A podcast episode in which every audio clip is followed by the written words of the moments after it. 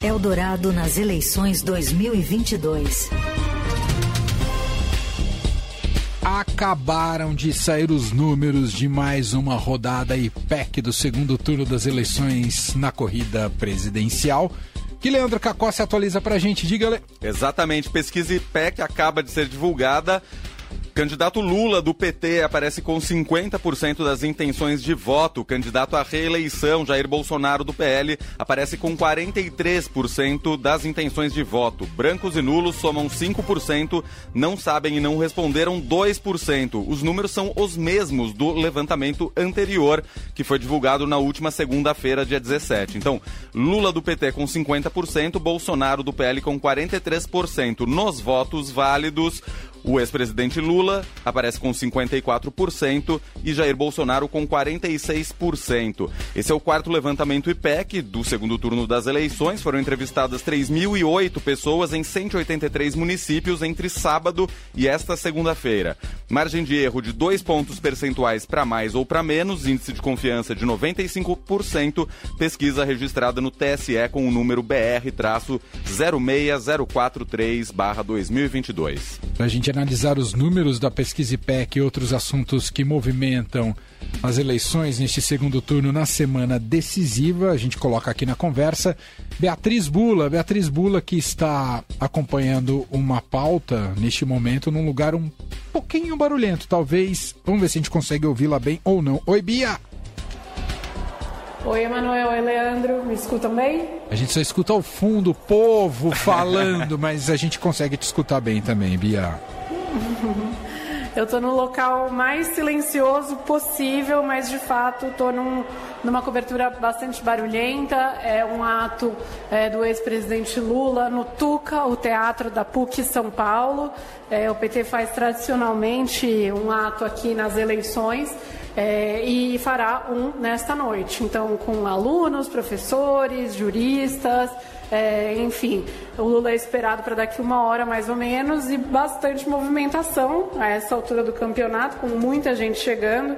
Está lotado é, o teatro já e não, não para de chegar gente.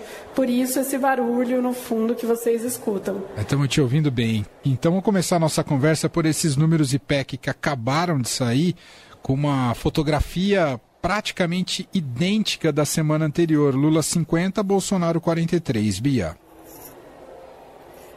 É, não tem muita surpresa, né, Manuel? Quando a gente viu já do primeiro para o segundo turno é, os números que indicavam a porcentagem de eleitores que já estava completamente decidido, é, já se sabia e as campanhas sabem disso também. esse é o desafio desse segundo turno eleitoral. Já se sabia que há pouca margem, pouco espaço é, para manobra, pouco espaço para convencimento, né? São poucos os indecisos.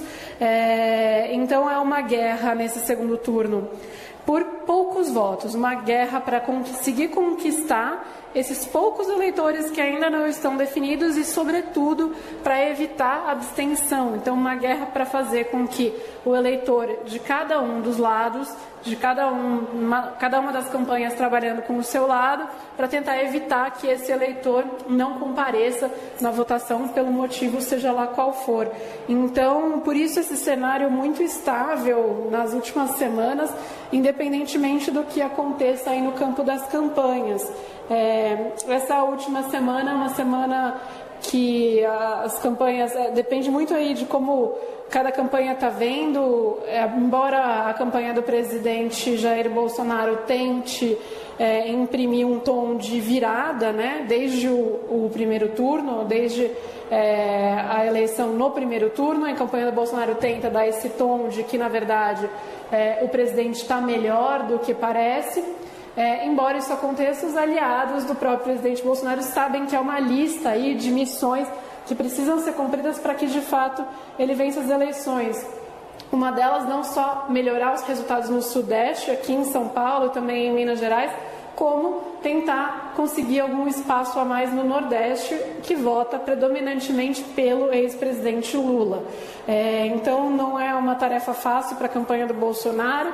No lado da campanha do PT, na campanha do Lula, é, a campanha entra menos tensa nessa última semana de reta final do que estava na semana passada, é, por alguns episódios é, que fazem com que os petistas acreditem que o Bolsonaro acabou ficando acuado. A gente pode até falar um pouquinho mais é, deles depois, Emanuel, se você achar que é o caso, mas o caso desse fim de semana, por exemplo, envolvendo o Roberto Jefferson, é um deles.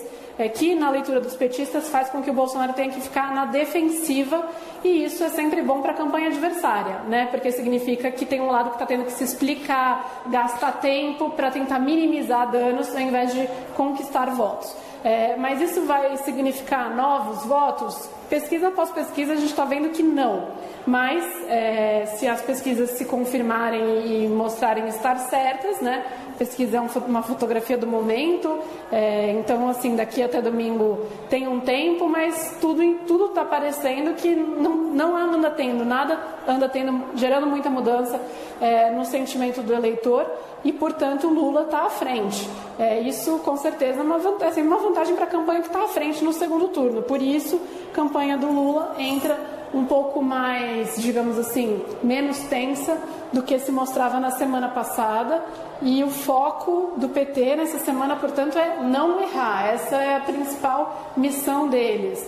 É, presidente, ex-presidente Lula deve é, fazer poucas aparições. Esse ato aqui no Tuca tende a ser um dos últimos, talvez, talvez o último antes do final de semana.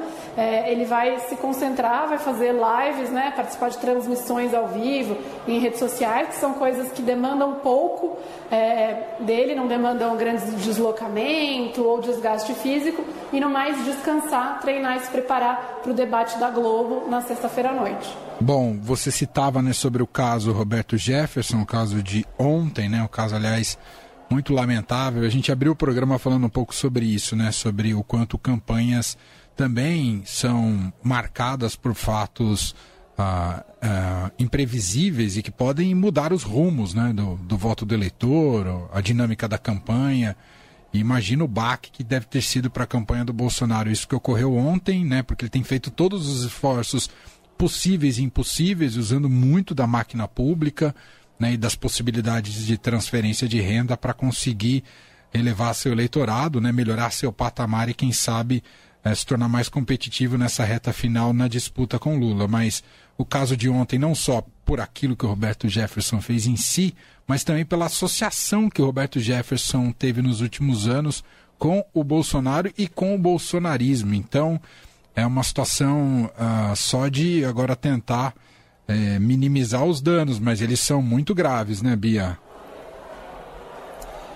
É isso, Emanuel. Logo que o episódio aconteceu, acho que é, houve uma tensão muito grande por parte das duas campanhas, entender como isso ia escalar, ia reverberar, entender se, enfim, haveria um apoio maciço. Acho que é, houve essa preocupação em algum momento no PT, se haveria um, um apoio maciço ali entre bolsonaristas em torno do Roberto Jefferson, que de fato é, colocaria em xeque o trabalho do Supremo Tribunal Federal, do TSE, e qual o risco é, institucional e democrático, de, de, certa maneira, isso representaria, mas logo se viu que o Bolsonaro passou a tentar se descolar do Roberto Jefferson, né? gerou um, tipo um curto-circuito aí nas redes bolsonaristas, porque enquanto alguns bolsonaristas começaram a defender é, o ex-deputado, o Bolsonaro já veio tentando né, se distanciar dele, é, falar que não tinha nenhuma foto com ele, embora isso não seja verdade, mas enfim, é, se descolar da imagem do Roberto Jefferson, mostrando que havia uma linha ali que tinha sido traçada e que o Roberto Jefferson tinha ultrapassado.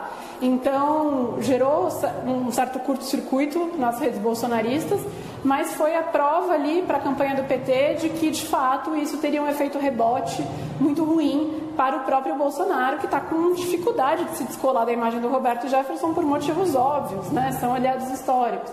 É, e não só isso, né, pelo fato de o Bolsonaro ter uma política de armamento, ele mesmo, Bolsonaro, já ter é, falado que nunca seria preso, é, enfim, ter estimulado outros episódios de violência, então o PT está associando tudo isso ao episódio do Roberto Jefferson para tentar pegar o gancho aí, pegar o ritmo nessa reta final, já fez um, uma peça com isso é, e passou a circular aí na campanha do próprio Lula. E não só isso, né? Na semana passada também houve a revelação de que é, o governo, o ministro Paulo Guedes, discutiria a, de, a desindexação do salário mínimo né, e das aposentadorias, da inflação do ano que passou, né, ou seja, do ano anterior, e isso rapidamente passou a ser usado também pela campanha petista para argumentar que geraria uma perda é, no salário mínimo e nas, no benefício que os aposentados representam. Então, de novo, Aí o ministro Paulo Guedes entrou em cena, Bolsonaro entrou em cena, falando que não, que isso de maneira nenhuma representaria uma perda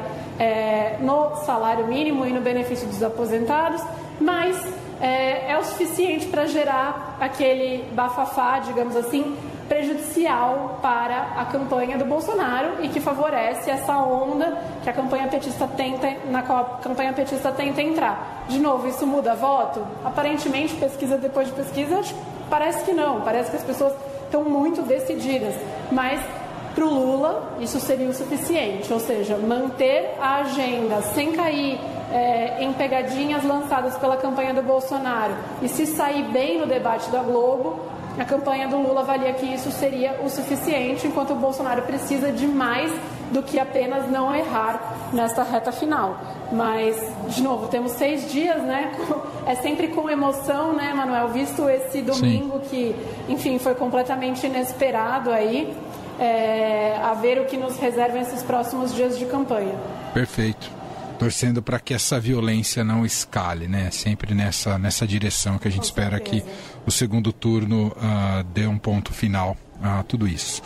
Muito bem, Beatriz Bula, que volta para a sua cobertura especial uh, e volta com a gente aqui na Eldorado na quarta-feira. Um beijo, bom trabalho aí, Bia.